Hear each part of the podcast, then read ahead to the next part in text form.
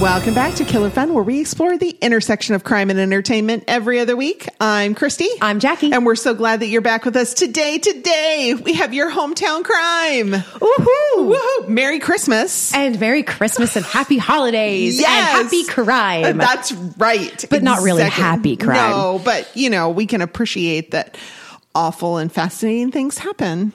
We have to deal with it all. Oh, Exactly. So we might as well deal with it with a smile on our face. That's and, right. It's a laugh or cry situation. We're going to choose laughter.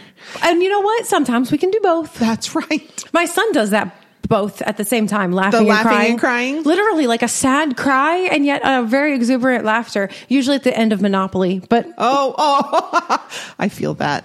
The not the monopoly part, the laughing and crying part. I've been there. It, it's so funny because he'll be on such a high and then all of a sudden the face contorts and he's crying, but then he's laughing because he's crying. And then he's crying because he's laughing. And it's a really whole cycle that's absolutely delightful. Oh, the good news is that it's not like a deep problem. It's not like a thing that hits really deep for him. It's still like very hysterical to watch. Yeah. And, you know, Yeah. guilty pleasures. Yeah. yes. So today you sent in hometown crimes. We have hometown crime for you. This is our little end of the year bow on your holiday plans. So if you've got things going on that you need to escape for a little bit, we hope that we can help you out with that. And we have not only your hometown crimes, but we have our own hometown crimes prepared as well. So we have not heard those. We don't know what the other one's going to talk about. So it's very exciting. It's a very exciting day right here. Let me tell you. It's a storytelling day. It is a storytelling day. Yay. Yay. And we actually do read every message that you send us. Absolutely. You can find us on Facebook. Killer Fun Podcast, exploring the intersection of crime and entertainment. You can find us on Twitter at Killer Fun Pod, or you can send me an email, killerfunpodcast at gmail.com. We really do read everything that everybody sends us. So send it in. You know, just because we're doing this today doesn't mean that we won't do it again in the future. So if you have a good one, go ahead and send it in. We'd love to hear about it. Absolutely. Yeah. Send in that and also send in your requests. Every once in a while, we get requests for a show or something, a book, Mm-hmm. um, and those are great. So I love hearing what people are fascinated with. So send in your suggestions because we really do read them all. We file them away. It might not happen right away, but it will likely happen eventually. Well, yeah. Well, in our last episode about the following, that was a listener request. So Absolutely. Yeah. All right. So are we ready to get into this? I'm so ready because I've been kind of pre-reading a few of these, Uh-huh. you know, Yeah, and yeah. um, well, some of them are really gruesome, Uh-huh. gruesome, but there's just something magnetic about reading these stories, and I feel like a terrible individual. No, no, no, don't. But you know what? Join me. Yeah, yeah.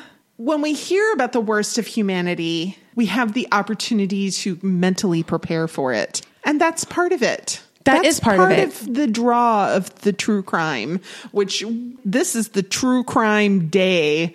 When we do these hometowns, this is our legit just diving Getting in. into the real. Yeah. You know, but you're right. Art often just prepares our minds. Think about the fairy tales. I mean, we kind of sanitized them over time, but they used to be pretty gruesome. But Uh-huh. they they don't necessarily teach kids or adults to be afraid because there are monsters. What they do is they teach them that the monsters can be killed. Yeah. You know, and and sometimes we see the awful things happen here, but so often what we see is then humanity rising up and showing how we're going to prevent it or how we're going to get justice for it. And so it does. It prepares our hearts and our minds a little bit for for what's out there. Yeah. But you know what? Trigger warning cuz we're going to talk some real stuff today. Oh yeah, oh yeah. But it's good. It's good. so, all right. So, Josh, one of the hosts over at Predictocast, sent in this one. In my hometown, while I was in high school, there was a series of murders of elderly people that police tried to tie together as a serial killing. There was even a 48 hour special done on it. Five elderly people were killed in the small Mississippi town of Columbus between 1996 and 1998. Four of them were strangled. David Murray was linked by DNA in 2017, long time, to the murder of one of the five, retired farmer Mac Fowler. Evidently, the two men knew one another and had entered into a physical confrontation at Fowler's home. Authorities are not convinced that David Murray had anything to do with the other murders. One is solved, but that doesn't rule out a serial killer for the other four. Bad luck or bad intent? No one knows for sure. Yikes. Yikes! Oh, elder murder. I know. I that is, makes uh, that's like right up there with child murder. it really That's is awful. Yeah. Yeah, something about that just makes you so mad. I mean, it, all of it makes you mad. I mean, anybody getting murdered makes Oh, you mad. yeah. But there's something particularly uh, tender about the elderly, and you know, I'm like, you, you, they, you know what? Let them get the touchdown. They're at the one yard line, man. Yeah. yeah. Like, yeah. Like just, let him go. It's almost let him run out the clock. Uh, exactly. It's almost there. All right, what have you got? Okay, this is from Christina, and she talks about the house next door from where she Oh. grew up. Apparently, it had a history. Back a bit before we moved there, she says, in 1979 ish, the husband murdered his wife and mother in law, hacked them up. He was found covered in blood in the neighbor's shed after. What? My grandpa was on the jury for the trial and had to come and tour the crime scene. It was reported to be very gruesome. Oh, That's all I know, though. wow. You would think like a relation to a neighbor might put you too close to be on the jury. I know this is like Dexter didn't learn his rules. you know what I'm saying? Yeah. And when she says this, and I'm think I, the shed, all I can picture is like this Oh. man and his like goggles on his head and the you know the apron and covered with blood and yeah. I bet. I bet it was uh, less sophisticated than that. I think it was likely less sophisticated. I think it's a dude cowering in or behind a shed. I think so. I think he was on the run. But you know what? Um, if you don't know what I'm talking about with that Dexter thing, you have an opportunity to re-listen to our episode of Dexter come in the new year. So That's stay right. tuned for that. Yeah. So that was a that was a really good one. Thanks, Christina. Yeah. All right. Oh, this is one I overheard. I was talking to somebody and they didn't really like, they're not like a listener, but it was such an interesting story that I went and found an article about it. Christy Super Sleuth strikes again. That's right. So Clay Robinson was a respected and beloved physician's assistant. He was home with his wife and two of their six children on October 10th of 2017. He woke to find an intruder in his home and the two men exchanged gunfire after Robinson bellowed for the man to leave. The intruder, Jonathan Perales, was high on Xanax and having already made two trips to the car with items from the home before the altercation, he then fled. He'd been cruising the neighborhood looking for homes to burgle and found the Robinson gate and their back door unlocked. So he was scared, high, and injured from the exchange of bullets. Perales got lost in the neighborhood. Incidentally, I lived in this neighborhood when I was a kid, and you can absolutely get lost in this neighborhood. I know exactly where all of this went down. And the neighborhood can be really confusing, particularly if you're high, and particularly if you're unfamiliar with it. It can be pretty easy to not be able to find your way out. He ended up in a neighbor's home claiming that was in self defense, that he'd only shot at the guy after he'd been shot at, no matter the fact that, uh, you know, he had broken into somebody else's house. So he was writhing in pain. They called EMS. On October 11th of 2018, just almost exactly a year later after the incident occurred, Jonathan Perales was found guilty of capital murder for shooting Clay Robinson and was sentenced to life in prison. Wow. Yeah. Yeah. Oh, I'm so sorry That for them. Awful, but I have to give him a little credit for trying to be smart about going to the neighbors and then telling them that he's been shot and you know, it, wow. I mean, it almost worked. Yeah. Well, ish. Ish. I mean, a year, you know, went Yeah. by. Yeah. Yeah. Well, Interesting. so sad. But he took a couple of trips to the car, and that's a big no no. Yeah. What? So the lesson we learned from that is don't get high on Xanax and lock your doors. Absolutely. We learn from both sides of We that learn equation. from both sides. Yeah. All right. What you got? Well, this is from Athena. Um, this is the Heidi Seeman case. Um, and she says it struck us all close to home. I know someone, she says, that lived on the same street as Heidi and who was asked to comment on the news. When her body was eventually found, it was tragic. As long as Heidi's body was not found, her parents could believe she was just kidnapped and might come home. Oh, that's so heartbreaking. Yeah. Well, I can see that as a parent now, totally empathize with it. totally empathize and you know it's weird because there's there's a piece on both sides of it there's a hope that they might find her alive but then when it's all over there's sort of a piece that at least you know Yeah. you know and i don't i wonder when that switches for a parent you know like how long i don't even know I hope neither of i hope i never know out. but um as i recall she says the parents got divorced uh, heidi seeman was just 11 in 1990 when she went missing, um, walking home from a friend's house but never arrived. Thousands of volunteers searched over 1,200 square miles for over three weeks before the girl's body was found in Wimberley, some 60 miles from her home. This is one of the Texas Rangers' top 12 cold cases. Cold cases. Uh-huh. And both the Texas Rangers and the San Antonio Police Department continue to investigate. It's not solved. I know. Isn't that scary? it's so awful. And I mean, we were, I was just a little bit older than her. And I remember when she went missing, I remember my parents, I walked a friend home one day. I mean, she literally lived a block away and we weren't really done visiting, but she had to go home. Mm-hmm. So I walked her home and then walked back. Well, I didn't tell my parents before I left. I was only gone 20 minutes, but it was right around this time and my parents flipped out. I can imagine. Yeah. It's scary. Yeah. I mean, we didn't. Ha- she didn't have 360 on her phone. No, she didn't have a phone. didn't have a phone. Kind of reminds me of the jungle. No, Jumanji. Oh, reminds me of Jumanji because you know, in the new one, you know, and they're Okay. in the world. I haven't seen it yet. Okay, well, I know there's you this keep one telling me I scene- need to watch it, and I You haven't watched watch it. it. It's so good. All right, this scene does not spoil anything. Okay, but there's somebody in the game that's been there from like whenever way back. Okay, Yeah. then these new characters arrive. So the one girl who is played by Jack Black. Um, keeps going, I miss my phone. I miss my phone. and the character that's been in the game for a while finally turns around and goes, Does phone mean something different in the future? she uh, straight up looks at him and was like, Yes. it's just kind That's of awesome. funny. Um, but yeah, it's just hard you can't track. I mean, I think that's why we as parents now we we want to like I chip our kids. yeah, yeah.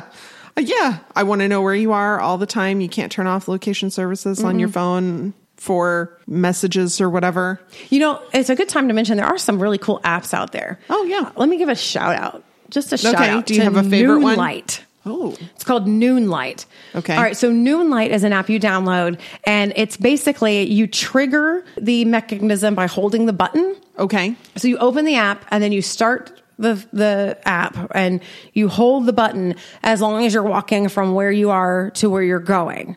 Okay. If you let go of the button and then you don't respond, they text you and if you don't respond quickly, they call and they get the location where you are. Wow. And there's all kinds of services involved with that, like other options, you know, other types of things that you can do in the app that keeps you safe. So at church the other day, somebody was using my phone to film and they accidentally opened the app and touched the button. Well, then he let go. And so I got a text quickly. And so I had to stop it and say, no, no, no, everything's okay. How awesome is that? And Yeah. now this is the free version. Okay. Wow. The next day, I got another text from them saying, We saw that you had an incident yesterday. It turned out everything was okay. I'm just following up to make sure everything actually was okay. So they went as far as to kind of follow up and make sure that maybe it wasn't me changing my mind in a situation, if you get my drift. You know, like maybe, you know, I had done it and then been talked out of it. And Yeah. so they were following up. Or like you know, you had responded to something because you'd been kidnapped or whatever, and then they wanted to check and make sure you were really okay. The next Really day. okay. That's awesome. really cool. So, especially for um, anybody who's gonna be walking out at night somewhere or in an odd place, yeah, really cool. So, That's- shout out to Noonlight. very cool. Very cool. Mm-hmm. And that's the free version. That's the free version. When she checked in the next day, I was like, "That's awesome." Now, I'm quite sure it's likely an automated bot. The point is, they thought about it Well, yeah, They somebody thought to set that up. that's well, and you know that somebody is at least checking through that stuff, even if it's a bot Mm-hmm. that's doing it. Somebody's going through and checking on it to see whether they need to alert authorities. Right, exactly. It's really good. It's really cool. So, yeah, check it out. Very cool. All right. So this one is from Jared of the Forge Audio Network. Uh, he's a podcaster over at Hi Hungry I'm Dad and the Mundane and the Arcane. I don't live in Vidor, but this was about 30 miles away from me, and they still have signs up today. Vidor's in Texas. Kathy Page appeared at first glance to have been involved in a tragic car accident, but the vehicle found in a ditch near her home had very little damage. This, combined with the suspicious evidence inside the vehicle, i.e., drinks in the cup holders weren't even spilled, led police to investigate further. Kathy and her husband of 13 years were in the process of splitting up, but the two seemed on friendly terms. Kathy had asked Steve, her husband, to watch their two young daughters while she went to meet a friend in a nearby town late in the evening of May 13th, 1991. By 4:15 a.m. on May 14th, Kathy was dead and in the car in the ditch. An autopsy showed that her nose was broken. She had been strangled. Her skin and underwear had bloodstains, but her outer clothing did not. They found that she'd had sex that evening. Kathy had not gone to meet a girlfriend, as Steve had reported, but had gone to meet a lover who readily admitted to having had intimate relationships with Kathy that evening. The weird thing was, the semen found in the autopsy could not have been from Kathy's boyfriend because he had not had a vasectomy. Who had? Steve. Interesting. Sadly, the semen samples without sperm didn't have enough DNA to test with the technical limitations at the time, and they were never able to secure enough evidence to arrest Steve for the murder of his wife. But the family did win a civil wrongful death suit against Steve Page. Oh, interesting. Yeah. That always really interests me when the baffles- criminal court can't convict, but then they win in the civil case and it's it's it's kind of like, well, then do you get to go back to court and then like use that as evidence? I don't know. yeah. Like, how can he be like convicted of her wrongful death if he wasn't involved? I don't know. I guess there's different levels of evidence that you have to be able to provide. I guess so. I mean, criminal intent, I guess it plays a role, but You can still go to jail even if you didn't intend to kill somebody. I mean- if you kill somebody, you can still end up in jail for it. you can. I don't know. It's just baffling to me how that, that well, works. that's kind of how that happened with O.J. Simpson. Like Exactly. he got off for uh, having killed Nicole, but then still lost in a civil suit with her family. I, I don't understand that at all. I don't understand it either. And we're firmly in the idea that he did kill her, right? Oh, yeah, we're firmly in that Okay. idea. Good. Just making Yeah. sure you and I are on the same page when it comes to OJ Simpson because, you know, that's a qualification for being friends. Oh, yes, of course. Of course. That is that is a deal breaker. oh my gosh. My mother, wait, wait, let me use the right terminology. Taped oh, okay. every second of that trial. No wonder you're interested in crime. Oh yeah. It was on all the time. I mean, taped it. Somewhere somewhere there are VCR tapes, right? Like VHS. Uh-huh. Um, that have the entire. OJ Simpson Wow. trial on it. I bet it'd be fascinating to go back and watch again, or, or fully boring, one or the other. Yeah, maybe, maybe an edited version. Yeah, yeah. might be fascinating. um, you know All right. that movie they made though was pretty good about it. Oh, the you, the movie or the show was it the American Crime Story show? There uh-huh. was a, there was like a whole like mini series. Oh, maybe a mini series. Maybe that's what I'm thinking It was about. so good. The one where Ross played what's Yeah. his face? Okay. yes, I'm just David, kidding. Ross, David, David, Schwimmer. Schwimmer. he did a really good job. He I was- did not see Ross in him at all, but you know he will always be Ross to Well, me. Well, of course, but know. yes, Yeah. yes, that's, That's the, the one. that's the one. Yeah, it was a mini series. It was good. It was. They do a different like crime every season that they do that show, and they that particular season was all O.J. Simpson, and it was excellent, riveting. really well done. Yeah. All right, what you got? Okay, this is from Sherry, host of the podcast Your Podcast or Mine, and Just Push Play, a music podcast. Yeah, I was on your podcast or mine, so talking about podcasting. So if you want to hear that, check it out. I'll do a link to it. It was it was really fun. She's great. Awesome, awesome.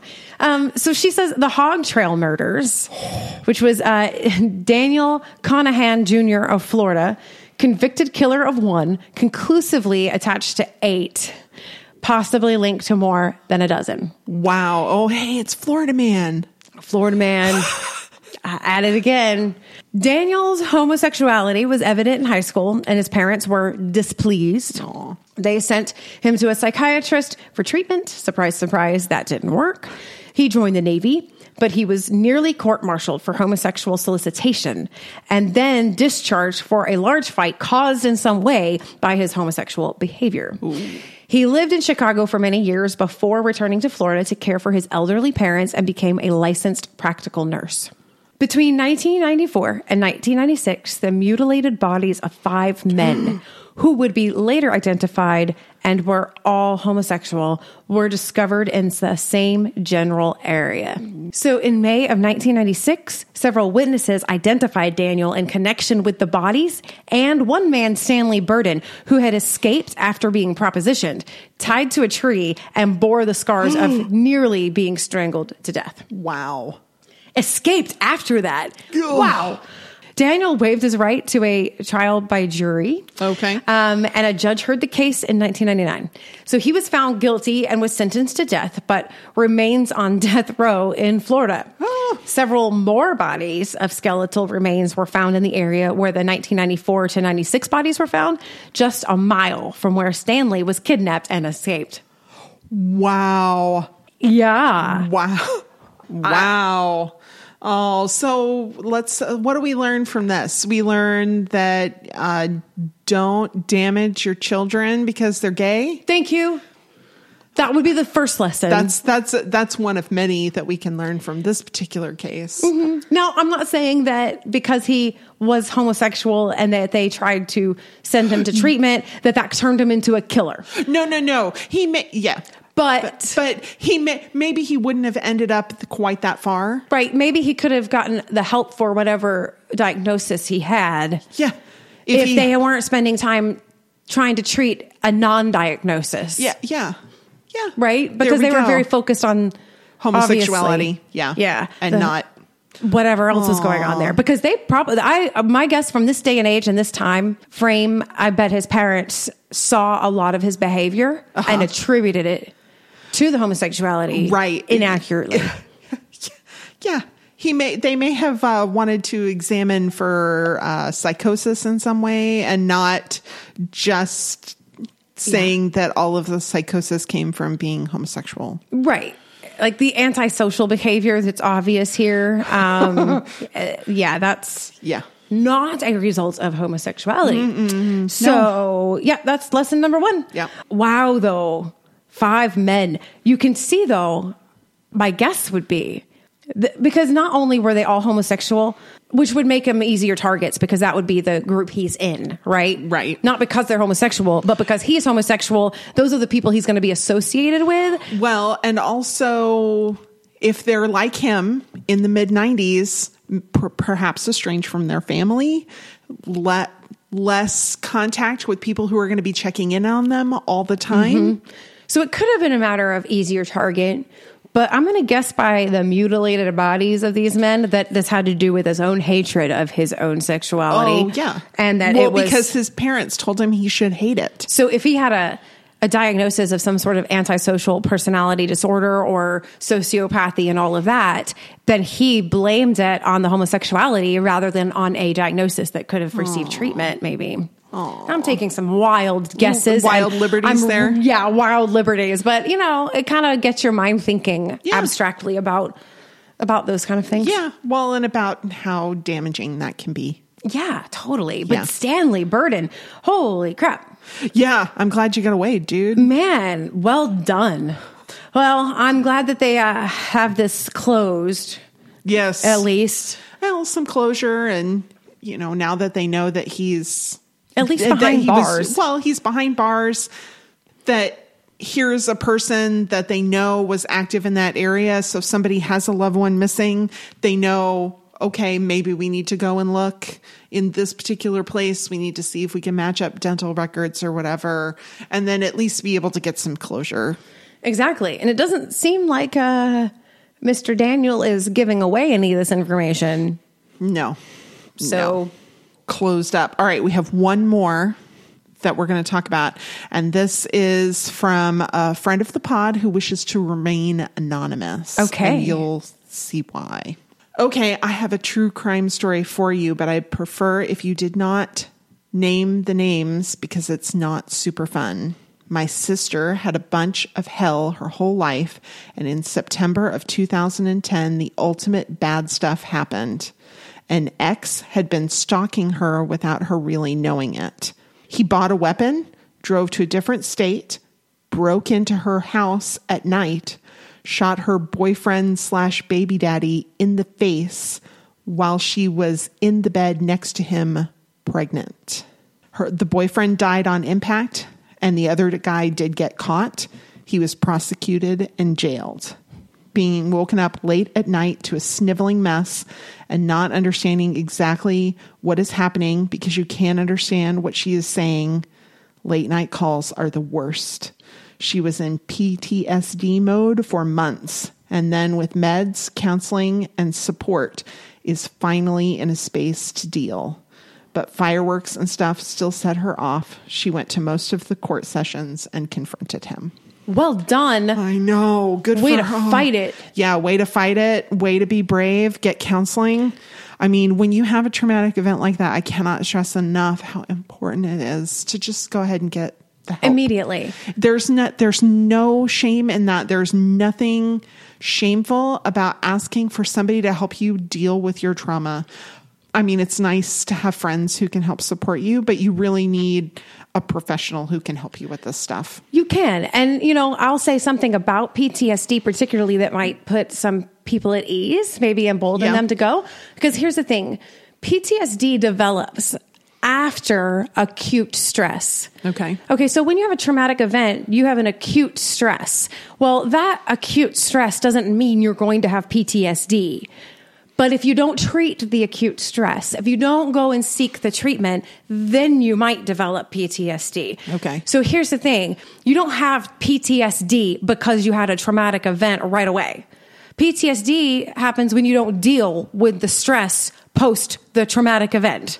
Okay. Okay. So not everybody has PTSD. So don't take that stigma on just because you have to go and and seek counseling. Now my preference would be that there would be no stigma at all for anyone going. But if that's something you personally deal with, like a fear, because I think we all kind of do, because even though we probably wouldn't put shame on somebody else for having PTSD, we still we still tend to put shame on ourselves. Yeah. That's just us. That's people. We have expectations of ourselves. Um, and so, and I get that. So, um, but just know that if that's something you deal with, which is very common, don't just put that label on yourself. Go seek treatment for having acute stress following a traumatic event. And it's preventative. That oh. is a preventative treatment uh, so that you might be able to process the stress and be able to come out and not experience The PTSD. Oh, that's awesome. Now, it doesn't mean you're not going to be a changed individual. It doesn't mean you're not going to have things about you that are still going to be different or that uh, trigger for that word trigger. It doesn't necessarily mean you have PTSD just because some memories are triggered by certain stimuluses. Okay. yeah, Um, fireworks or, whatever. yeah, stimuli. Um, yeah, yeah. Um, but just know that you can go seek treatment for this. It's important because following a traumatic event, your your brain is going to emblazon that memory really fast and really hard. Um, you're not going to want to sleep a whole whole lot, and that's bad. You need to sleep. Yeah. you need to sleep. Unfortunately, also sleeping helps memory, so it's kind of a twenty two.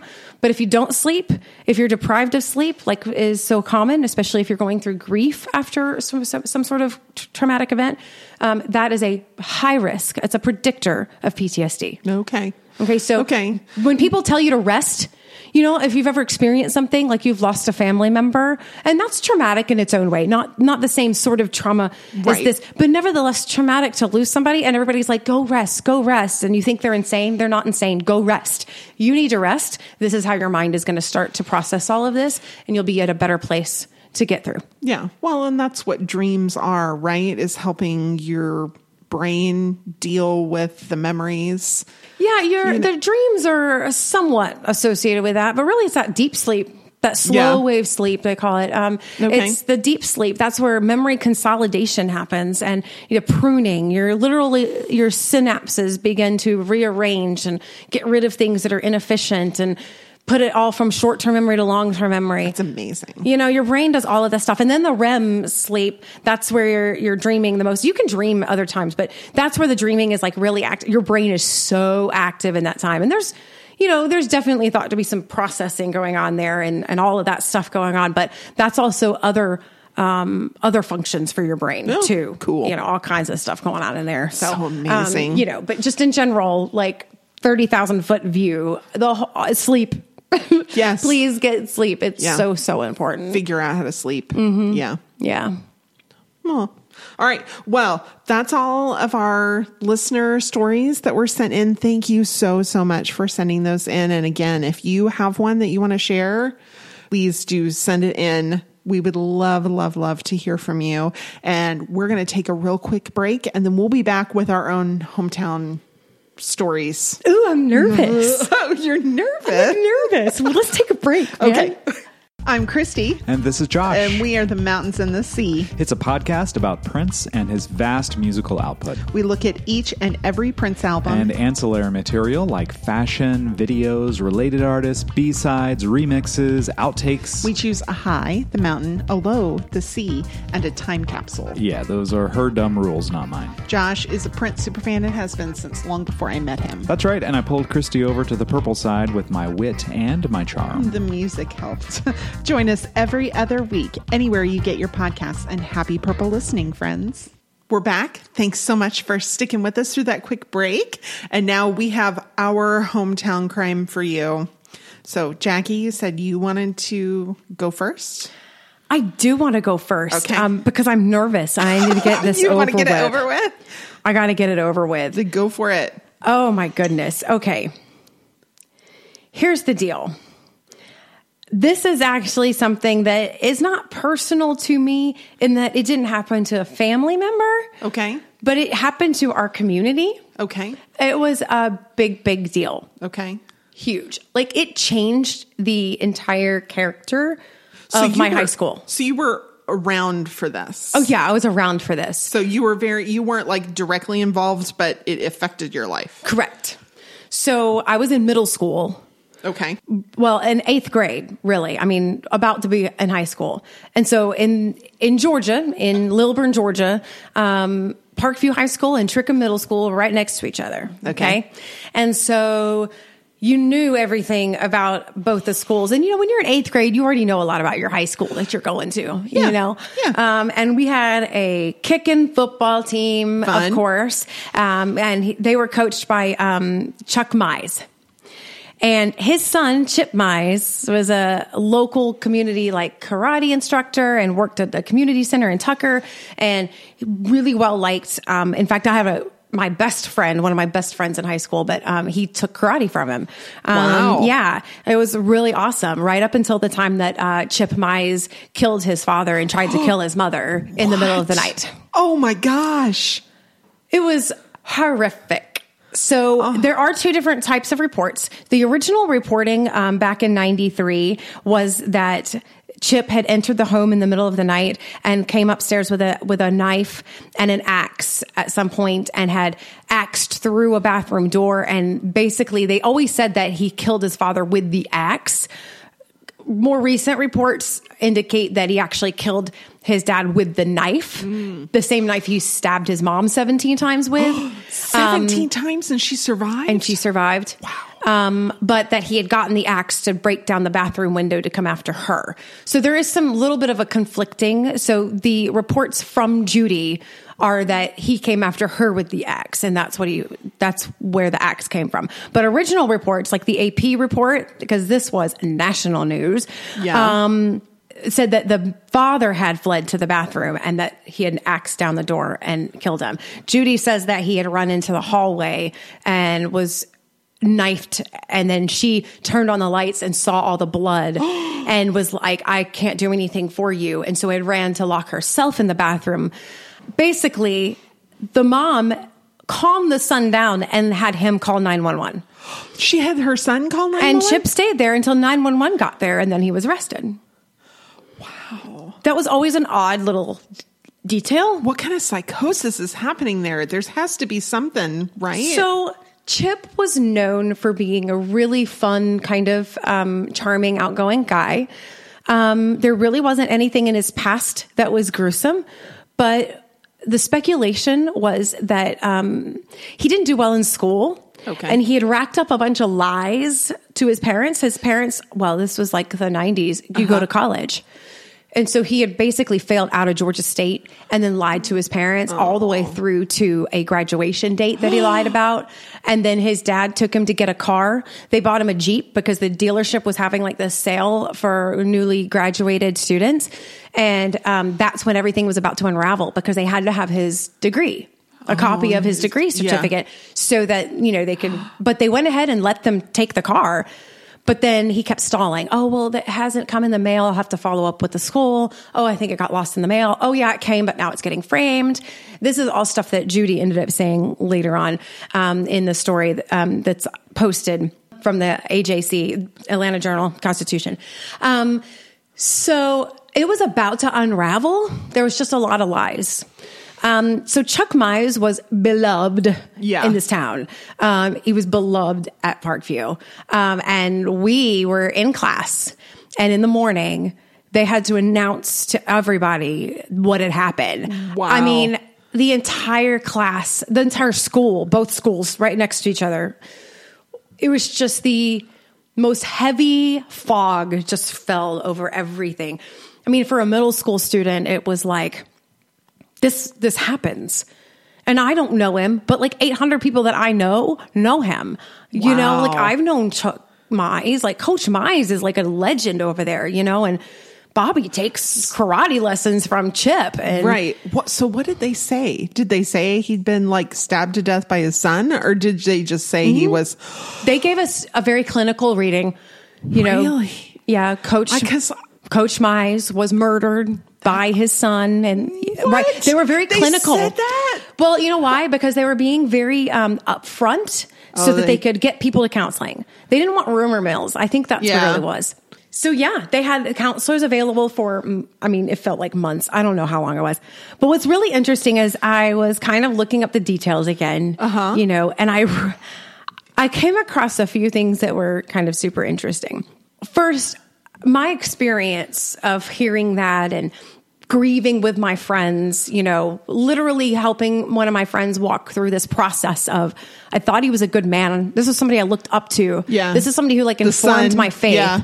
Right? Like the son, yeah. Yeah. The son who was the murderer and Right. people having to go reevaluate everything about their lives and who they listen to. Right? It was really kind of jarring. So I was reading and on Wednesday, June 3rd, 2015, a student from the area who is now a grown adult like the rest of us, um, had written a blog and she was saying some thoughts, things I haven't talked about in a while.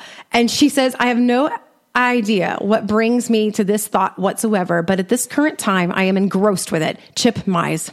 The man that stole my childhood. Oh. Not for the reasons you think. There was no rape or incest or molestation involved. I didn't really even know the man personally. I had a relatively happy childhood, but I say he stole my childhood because he rocked what it meant to be a child. I was 12 when he committed the unspeakable act, and he was 23. wow. I mean, the watching her go through all this process, and I'm like, oh my gosh, I, all of us went through that same process. And so, okay, it's funny because I always get made fun of from my husband because our high school, like my high school experience was like not normal. Okay. Well, it started off with the teacher getting murdered. Right, which was, you know, horrific. Yeah. It, it was not normal. I know that people were marginalized. I know that there was cliques. I know there was like popular people and geeks, but it was so like mild, Okay. right? Um, I never saw like outright ugly. And whenever I did, I mean, I would say, you know, the popular people, those were the folks who were like, I don't tolerate that. Really? Mm-hmm. That's awesome. I mean, it was kind of weird. I didn't know it was weird. Well, no, it was I- normal for you. It was normal for us. And I just remember, I know some people really do hear me and go, whatever. And I know their experience wasn't that great. But for like thousands of students, it was pretty chill. It was pretty awesome. Like I would say the most popular girl in school, she is still to this day an absolute delight. There's, there's nobody who wouldn't love her. She is a, just a light of God. Like she's just so kind and always was. Like always was. That's so nice when Um, like the popular person is actually like a really decent human being. she deserves to be popular right and she carried it well like she she she wore that with a, a grace and an elegance. Um and not just her but many people who were popular. But like in a way like i was not cool Yeah. at all. That was not my prime. Awkward right? But i was a pretty good dancer and singer. And so as i got into like my junior and senior year especially i started to kind of come out of my shell with that a little bit. And i remember um, doing a talent show and i had I had sung a song and then I had actually danced. And I remember that like people came up to me and were like noticing and they talked to me in the hallway after, you know, in the days following and, you know, and I remember that. And it wasn't until many years later I realized that that was probably pretty odd because by any stretch, like that person shouldn't talk to me. Huh. Right? Like as I got with other people in the world and realized that's weird. like Yeah. you know and i was like i'm i am so blessed to have that but then i always remember it's because we all went through this traumatic event Yeah. It somehow put a reality check on all of us you know Well, it forced you to grow up in a way that most 13 to 18 Mm-hmm. year olds don't have to do until they're maybe an adult, adult. even Yeah. yeah it was just crazy So much. I say I say it's so much less now as an adult, but I really think that maybe that's a product of my own unusual experience. Mm. Because I think I look at some parts of San Antonio where wealth and cliques and things happen, and it's very much like middle school and high school. And I just am not a part of that. Mm-hmm. So I think maybe it still really happens, and I just don't quite realize it because those are not the circles in which I'm right running. Well, and I mean, the biodome of high school, you know, there's not much you sort of miss. You know, you, you do get an opportunity if your eyes are open. Yeah. You can really observe a lot. Right. But I just didn't have anything to compare it to except TV. And I just assumed it was just so much worse on TV because it was TV. Uh-huh. I didn't realize that actually that art was more closely related to reality than my experience was. Wow. Um, Cecil Flowe was the assistant coach and he took over and he retired just, you know, several years ago and he was amazing. He took our football team to, you know, all the way. Uh-huh. Um, oh, by the way, shout out to Parkview. They're about to go all the way. Oh, Come good for them. on, Panthers. Okay. Um, their theme is unity right now. Oh, it's awesome. Um, anyways, they're freaking fantastic. Um, but Judy Mize is doing well. Um, you know, she remarried. Okay. Um, and they moved out of town. Chip had a sister. They had a, a daughter and, and Judy, you know, sort of stayed with her and, and they, they got through it. Um, it was just a horrible thing. So what's interesting about that detail of, of him calling 911. So this is how Judy says. And and this is her words in a story released in the AJC um, back in 03, 10 years Okay. after the event. I thought it was a stranger, but Chuck woke up and immediately knew it was Chip. He jumped up and started yelling, Wake up, Chip. You're having a nightmare. You're having a nightmare. Chuck Mize left to his wife's defense and tried to calm his son, but Chip Mize turned the blade on his father. So Chip had come in and actually attacked Judy first. And that's when Chuck woke up. But Chuck Mize turned the blade on his father. The two wrestled in the dark from the bedroom to a hallway and into the bathroom, leaving a bloody trail. Judy Mize said she initially didn't know her son was stabbing her husband. She saw shadows and heard her son making karate yells. Then she heard her husband say, Oh my God, Chip, you don't know what you're doing. Call 911. That's when Judy Mize turned on the lights. Quote, there was so much blood, I couldn't stand it, she said. Chuck was still standing, but I knew there was nothing I could do for him. End quote. She flipped the lights off and darted to a small back room of the bathroom. Quote, I heard Chuck fall.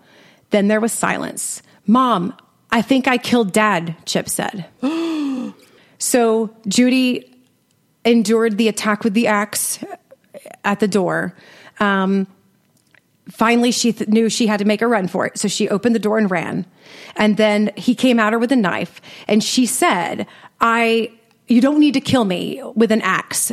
You know, I'm already bleeding. Just let me sit here and bleed to death, she says. You don't need to stab me anymore, she quotes. He paused, but then kept stabbing her as she tried to run. She was cut on the back, arms, and on the top of her head. Quote, he was like a wild animal when it was happening, Judy Mize said. The two ran through the bedroom and into the foyer, and she said, he tried to cut my thumb off, but the worst part was my face. He stabbed me from my lip down to my throat and then all the way around my throat and my neck. Um, Judy had grabbed a towel, the article says, and was holding it to her neck, and she credits that with saving her life. she says, this quote is hard. Mm-hmm. I think whatever rage he was in, when I got calm in my voice, that calmed him down and he sort of came to. So this is what had happened. She convinced him by begging her son to call 911 in an attempt to save her husband's life. Initially, she was screaming, but then she used a calm voice. Wow. So she says that that's what made him come to. And then he called 911. Wow. Wow. What what did I read? Our job as parents is not to share in their panic, but to give them peace. Mm-hmm. Yep. So it's just weird. Now, okay. So all of that, who knows what motivated him? What's sad is that coach thought he was having a nightmare.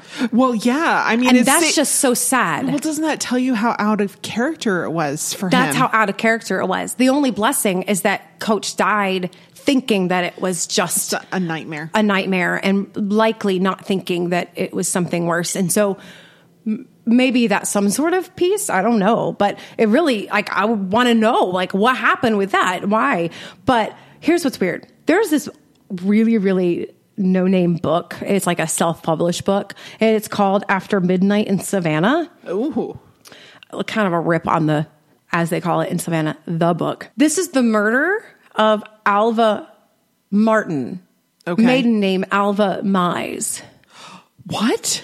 And that Mize family has quite a bit of a little bit of a history. What? This is there's more murder in this family? Apparently. from a different branch. So Alva Virginia Mize was born in 1916 in Atlanta, the last of six children. Um, she was named for a famous person. Jim Martin is her son. She had married um, married a man, and she was a Nazarene pastor and had a church down in Savannah. Like they had moved to Savannah, okay. that's where the, the kids were. Um, so Jim Martin is in jail for her murder. But he's writing this book with this author to tell his story because he okay. maintains his innocence and says that it was a, a guy that he was actually hooked up with. Now he was there when it happened. He there's a lot of things he admits, okay. but he says it was actually Larry that strangled her, and he was the one who stopped it and then fought Larry. They had convicted him as if it was the other way around. Okay. So he maintains his innocence, but you know, um, so this is him telling his story, and in this book. Um, so there's a lot of really cool, famous, but also infamous people. So while Johnny Mize and pro golfer Larry Mize make for an impressive pedigree on one side, Jim Martin points to a darker side of the family as well. There were Mize cousins who went out west. One of the men abused his wife and finally killed her, got away with it.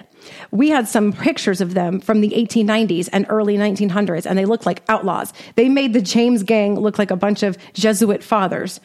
And also, there was Chuck Mize, the coach in Atlanta who was killed by his son a few years back. The boy also stabbed the mother about 17 times, but she lived. They're cousins too. Whoa. Double hometown murder. Whoa. That's some cray cray. There that's I mean, that's so much for one family. Alva was strangled and beaten. I'm, I'm so sorry, Alva. Uh, me too. Wow. So what happened to Chip? Oh, Chip is uh, still in jail. Okay. Uh, he denied parole, um, and he's still there. He was Okay. uh, given a life sentence and, and whatnot. Um, you can look at him up. Uh, he's still on there because he's a junior, so it's Charles Ross Uh-huh. Mize Jr.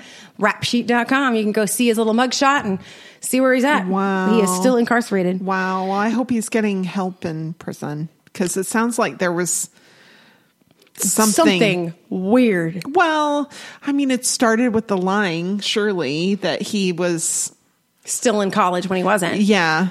And that, I mean, I'm sure that it can be difficult to figure out how to get out of that kind of lie. It can. uh, Well, and earlier in the AJC article, it talks about how um, he had come home and said he had gotten A's and B's, but then it came to light that it was an F and a D early on. Mm-hmm. And so then the next year he had actually failed out. And then that's when he started lying. And what's so interesting about this, it's like, but you, you were found out once and the world didn't end. I mean, Yeah. but I know that coach and his wife were pretty insistent on college.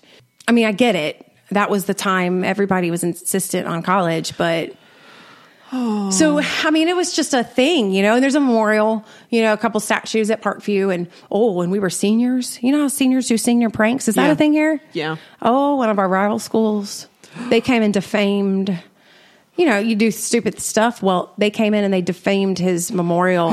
Oh, mm, no. That was not a good decision because we had a lot of guys who owned uh, landscaping businesses. It was like a thing. Everybody had a landscaping business. uh-huh. Well, they they had all kinds of trucks and trailers and a lot of fertilizer. Oh, dear. a lot of them went over to that school.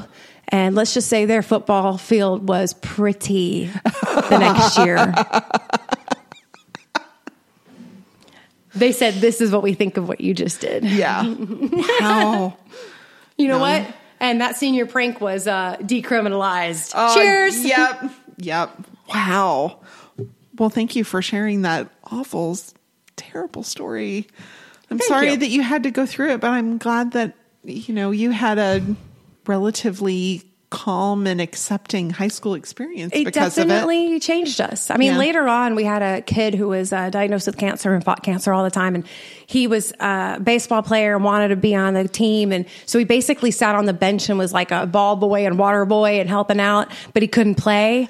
And um, I remember the whole school just rallying behind this kid in a way that, I mean, we probably wouldn't have Yeah. had we not gone through certain type of tragedy. That kid was just amazing. And you know what? His whole funeral plan, we knew he was going to pass and he had planned it. And his funeral was on home plate Oh, on the field. And like the whole school came out. I'm not crying. You're I'm not crying, you're crying. it was so sweet. And like everybody was there and the whole thing was like, he's home. This is where he always wanted to be. And like, oh my gosh. But you know what? Could a school accept that kind of truth and that kind of like, I don't know, elevated thinking about like life and how to go through the bases and come home with such grace and elegance and beauty? Like, could we have thought about that had we not experienced it? Had the school district not handled it the way they did? Yeah. coming right out and telling us and not shielding us or lying. I don't know. I think everybody Wow. played a, a good role, did a good Wow. job with it in the face of absolute tragedy and definitely changed us. So that's my story. Wow. Amazing. Amazing. Thank well, you. my story is a little older and far less personal connection. Good. I, I'm done now. I'm done now because, you know, that mountain cedar is getting in my eyes now. yeah, we'll blame it on that. Mm-hmm. The tree pollen. All right. So tell me the story. I've been waiting to hear this story for like weeks. It's the horrible and fascinating story of the Texas baby killer. What?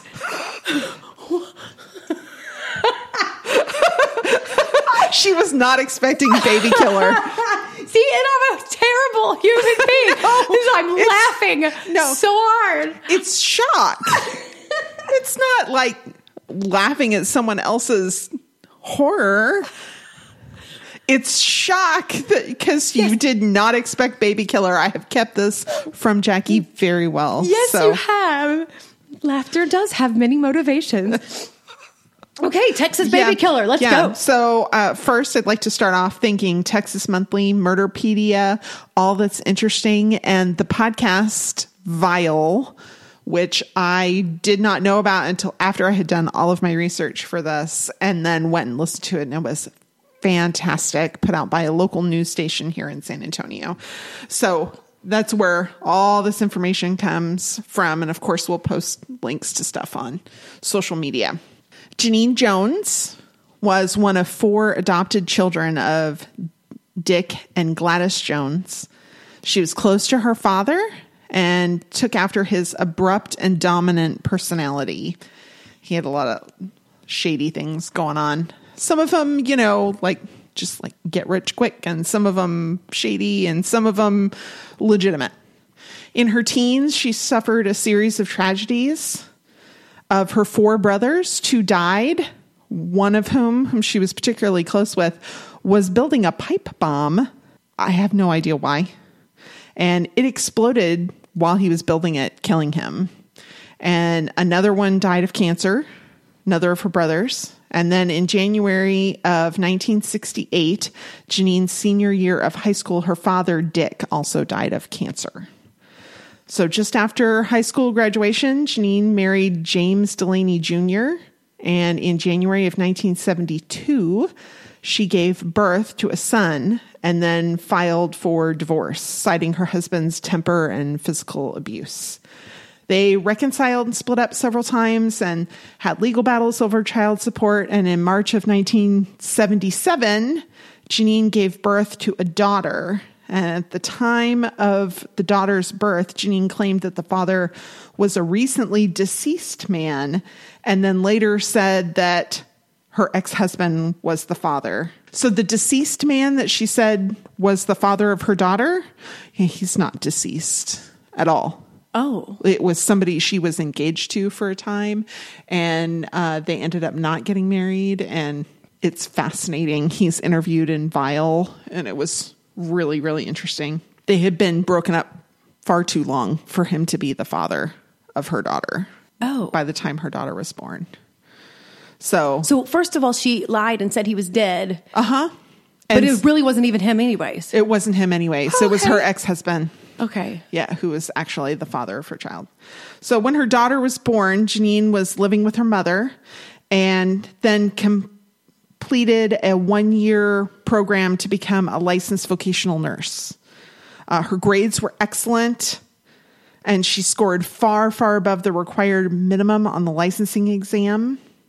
After a couple of relatively short term positions, she began working in the pediatric ICU at what was then known as Bexar County Hospital at the end of October of 1978. And she remained there for 41 months, most of the time on the 3 p.m. to 11 p.m. shift.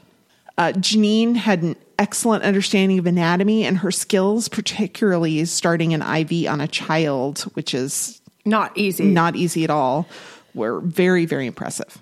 She was absur- assertive, abrasive, and foul mouthed with her colleagues, but patient and understanding nurse with the parents, and became friends with some of the parents of long term patients in the ICU. In 1981, unexpected deaths began happening in the pediatric ICU where Genene worked. The first of these was Christopher Hodega, a little boy who'd been very ill with a heart defect and in the hospital for almost six months. He then went into cardiac arrest. Genene was particularly bereaved about this little boy's death. It was understandable because he'd been there for a long time. Uh, The death was unexpected given his condition, and it was the first in a series of 10 unexpected events in the latter half of 1981 and beginning of 1982 that resulted in the death of children. Those 10 cases are only those that the investigators were later able to find written documentation of in the records of peculiar circumstances. So there was a lot of unexpected events, but those 10 were where they could find written documentation to be able to start to understand what happened. Nurses and doctors working with Genene at the time recall many more unexpected events that were non fatal during this time period. They were most commonly happened during Genene's shifts. It came to be known as the death shift, 3 to 11 p.m. Despite this, they could not conclusively determine that Genene was at fault. She volunteered to work with the sickest patients, and children don't typically end up in the PICU until they're quite ill. Roland Santos arrived in the PICU on December 27th, 1981, at just four weeks old. He had pneumonia. On December 30th, he began having inexplicable seizure, seizures and heart failure, but was rescued. The first week in January, Roland began bleeding from needle punctures that were old. Dr. Ken Copeland, an endocrinologist, became suspicious and ordered a screening for heparin blood thinner, and it came back positive. He ordered for a drug to be placed in the PICU that would counteract the effects of heparin, and sure enough, they were needed on January 10th. Dr. Copeland ordered the boy removed from the PICU despite his severe condition. Four days later, Roland was well enough to go home. Whoa. Uh huh. Because they could not prove that Genene Jones was the person responsible for the increase in child mortality in the PICU, they couldn't fire her without opening themselves up to a potential wrongful termination lawsuit. The lawyers felt that she might have a strong case without more conclusive evidence. So, in order to solve the problem, the hospital decided to upgrade their facility and only employ registered nurses in the pediatric intensive care unit. All of the licensed vocational nurses, including Genene, were offered positions in the hospital that did not involve working with children. Dr. Kathy Holland was doing her residency in pediatrics at the same time in the hospital. And while she'd heard the rumors about Genene, she'd worked with Genene on occasion and found that her technical expertise was excellent. Dr. Holland wanted to open her own practice in the Texas hill country town of Kerrville. As it was understaffed in pediatrics, it had been an aging community for a long time, and now that young families were returning to the area, there was a need. Despite warnings from colleagues not to hire Genene because of the rumors, Dr. Holland assumed that it was a conflict of strong personalities, as most of the evaluations that she'd received from the hospital for Genene were positive and more proof that it was just personality conflicts. The hospital basically gave Genene a glowing recommendation while they breathed a sigh of relief that she would no longer be employed there. Dance of the lemons right ah. there. Dr. Holland opened her practice in late August 1982, and Genene was there to help open it. Unbeknownst to Dr. Holland, Genene had not renewed her nursing license that expired on August 2nd of that year, and she worked as an unlicensed nurse from August 23rd, 1982, when it opened, until the Texas Board of Vocational Nurse Examiners received her renewal fees on November 29th of that year. So, several months she worked as an unlicensed nurse. Many parents were excited to have a young and up to date doctor in the area. They finally had a choice that didn't involve a long drive to one of the nearby metropolitan areas from Kerrville. So, Austin, San Antonio are all pretty close. Particularly pleased were Petti and Reid McClellan, new parents to a daughter who was born four weeks premature, Chelsea Ann. Chelsea was about 14 months old when Dr. Holland's office opened and was the second patient. The active toddler was disruptive while Mrs. McClellan and Dr. Holland tried to talk about the child's complicated medical history, and Genene offered to take the baby to another area and play with her. Just five minutes later, Genene su- summoned Dr. Holland. Chelsea was in a medical crisis, not breathing, and in short order having seizures. They administered emergency treatment and summoned EMS. Chelsea spent nine days at the local hospital, but the events did not reoccur, and no explanation for the initial crisis was found. Uh, the article I read in Texas Monthly only highlighted four more cases of children with medical emergencies just after the clinic opened, but I did see a forensics files episode that said EMS was summoned to the office seven times in the first month. Wow. That's not, that's almost unheard of Yeah. for just a regular pediatric practice. I mean, most clinics don't see that in years. Right.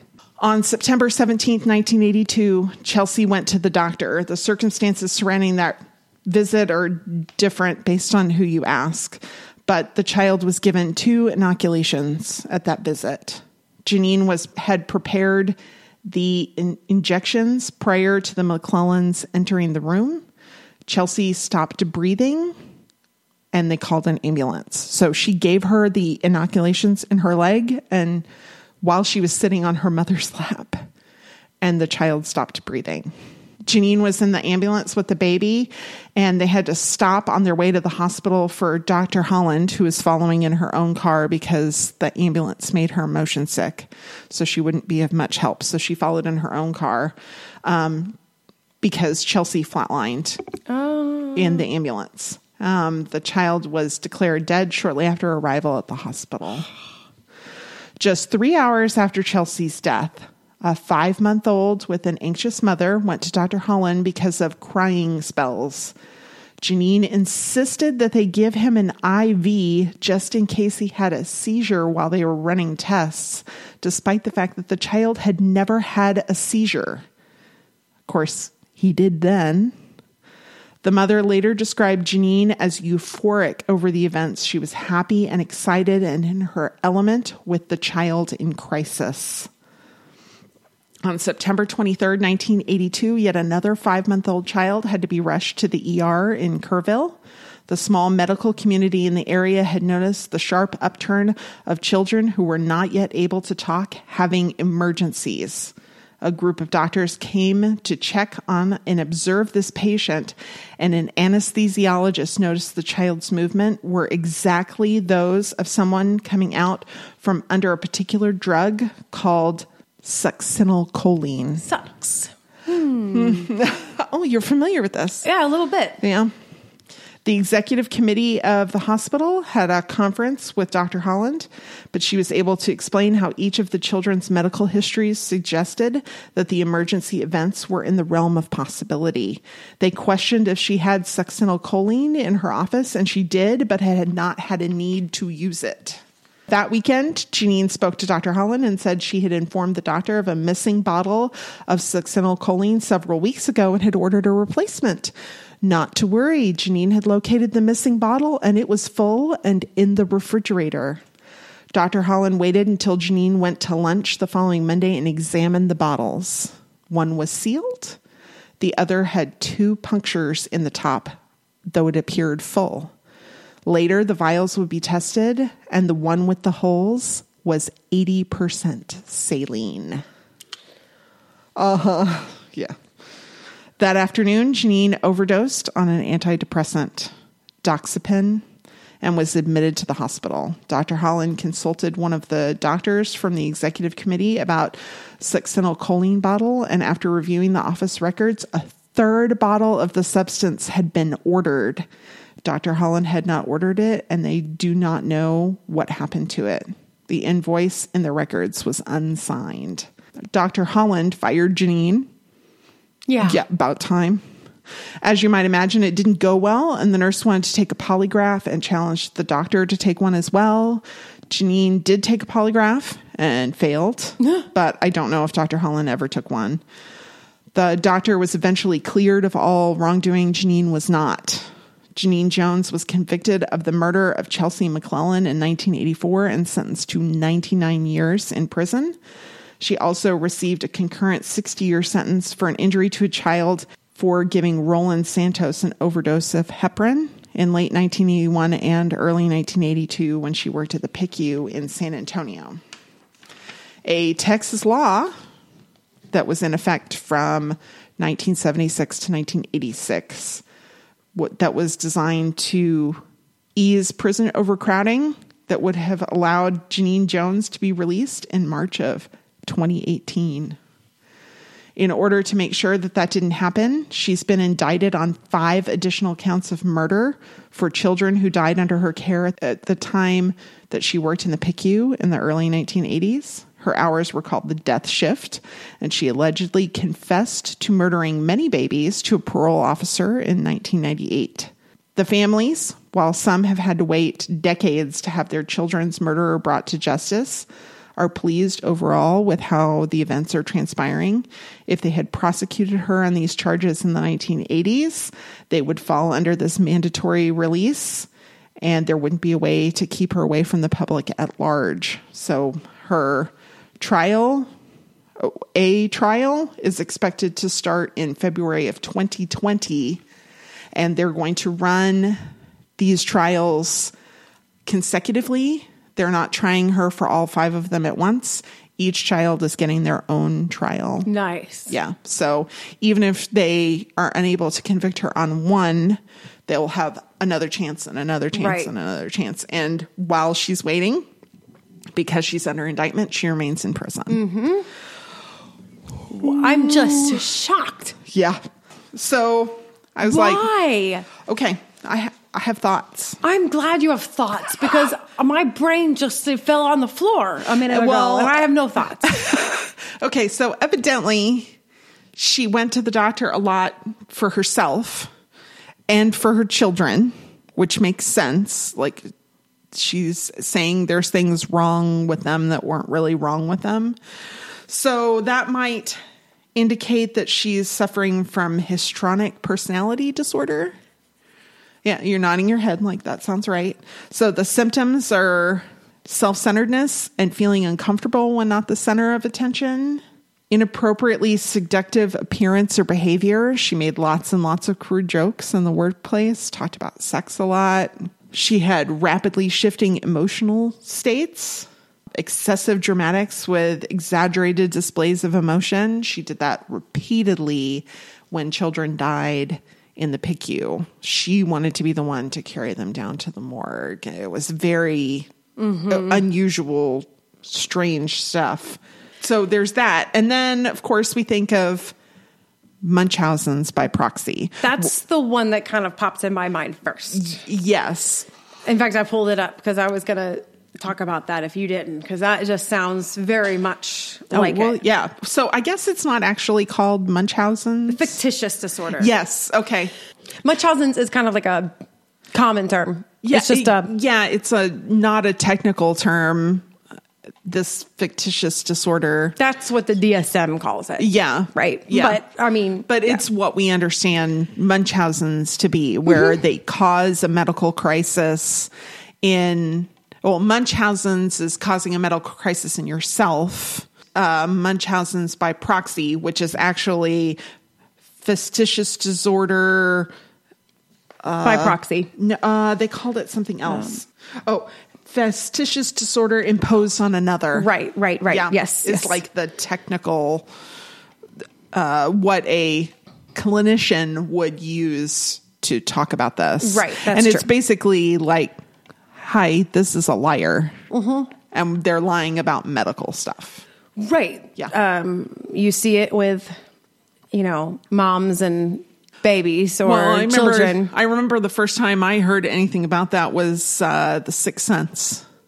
When the Right. the little girl is haunting the little boy because her mother basically murdered her for because she Kept her sick this. for all that time. And this is not this is not like a really a disorder. It's or, because uh, if it it is a disorder, but it's not an excuse.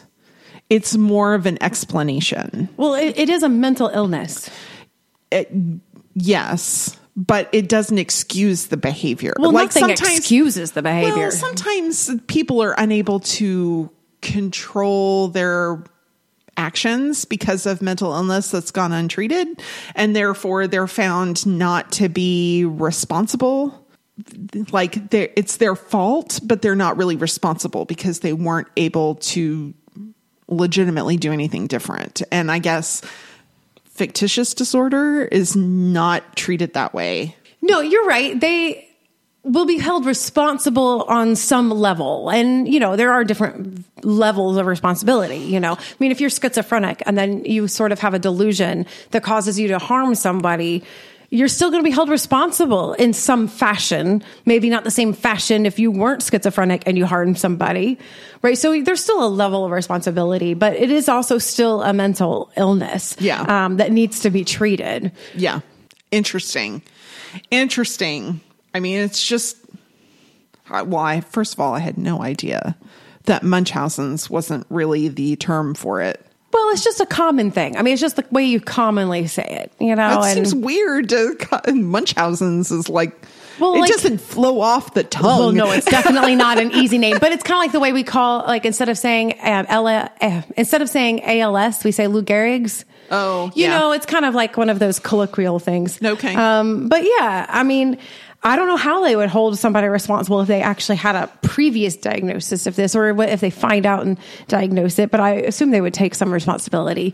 Well, Um, yeah, but, but- also you think that the hospital system, which has changed names and hands many times. Okay, all this stuff, reading about all this, I'm like, I never want to take my baby to the hospital. I never want to take my children to the hospital because, oh my gosh. And, you know, this is not common. well, this is not common. This is not common at all. This Um, is extremely unusual. Right. In fact, the rate of occurrence is kind of almost unknown. Like Yeah. they've taken some guesses. It's a low rate of occurrence, but they also don't have a whole lot of really good numbers on it either. Yeah. Um, it's just uh it's strange like what causes a person and you know and then the question comes does she have fictitious disorder or is she just a horrible human being? Maybe both. I mean, maybe both, right? But like they never diagnosed her, right? No. With that. And No. I mean, I feel like I cannot believe that there was ever a law that would say that a murderer could get out early and have it be mandatory. No. So every No. day she had good behavior, she earned two additional days of sentence having been served. So that would have put her out 33 years after her Yikes. initial beginning of her sentence. In what universe does that make sense? Somebody who has exhibited this kind of behavior, who is legitimately a danger to society. Because you know me, I'm all about helping people overcome their demons, that prison can be a place for them to rehabilitate rather than just incarcerate right. that if I, you know, I wish it were treated that way more. I'm sorry. They got her for one and got her for almost getting another. Mm-hmm. She's, that's two. Even if it's just two, that's shown that she has A pattern. A pattern. And then they knew that there were many more.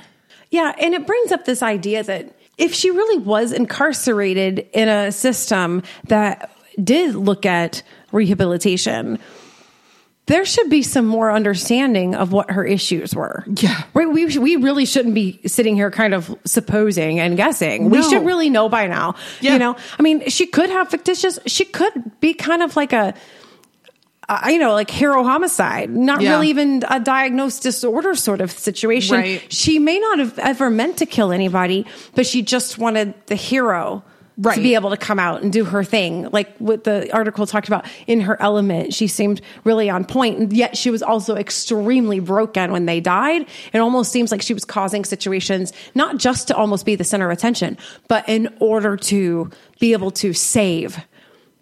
And the man that she had pegged as her daughter's father, whom she said was dead but wasn't actually dead, he was interviewed for that vile podcast and it was fascinating. And he said the same thing. He's like, I really don't think she ever meant to kill anybody. She wanted to put them into a medical crisis so that she could be the one to save them.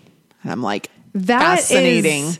yeah, that's mean, like beyond awful. fictitious disorder. That's beyond. That's more like the histrionic, but and worse Layers and of worse. things. Layers, layers. Layers of things. Yeah, just are delusional. I mean, Yeah. seriously, that's a delusion. It's not a logical thought, even. All right. No. Wow. Wow. What a wild ride. What a wild ride today. Baby killers. Baby killers. Merry Christmas. Merry Christmas. Happy holidays. you know, that's what I was listening to on the way here. Is I had to break out an old CD. Oh. And by CD, I mean I went to Apple Music and pulled it up because Oh. who knows where that CD is. Yeah. But I own the CD. Um, but NSYNC. Merry Christmas, Happy Holidays. Y'all bring it back. It is a stinking classic. Bring it back this year. Okay. well, I I just might because let me tell you why. I survived Whamageddon last year. Do you know what Whamageddon I'm sorry, is? no? Okay, so Whamageddon, you know, there's that awful song Last Christmas by Wham. Oh yeah. Okay. It's awful. Mm-hmm, and I hate it. Hate's a very strong word, and I hate it. And I hate that they covered it like a million times. So there's this thing called Whamageddon, and you try, you try not to hear the Wham version of Last Christmas between December 1st and December 25th. And last year, I successfully survived. wow, I would did li- it. I did it.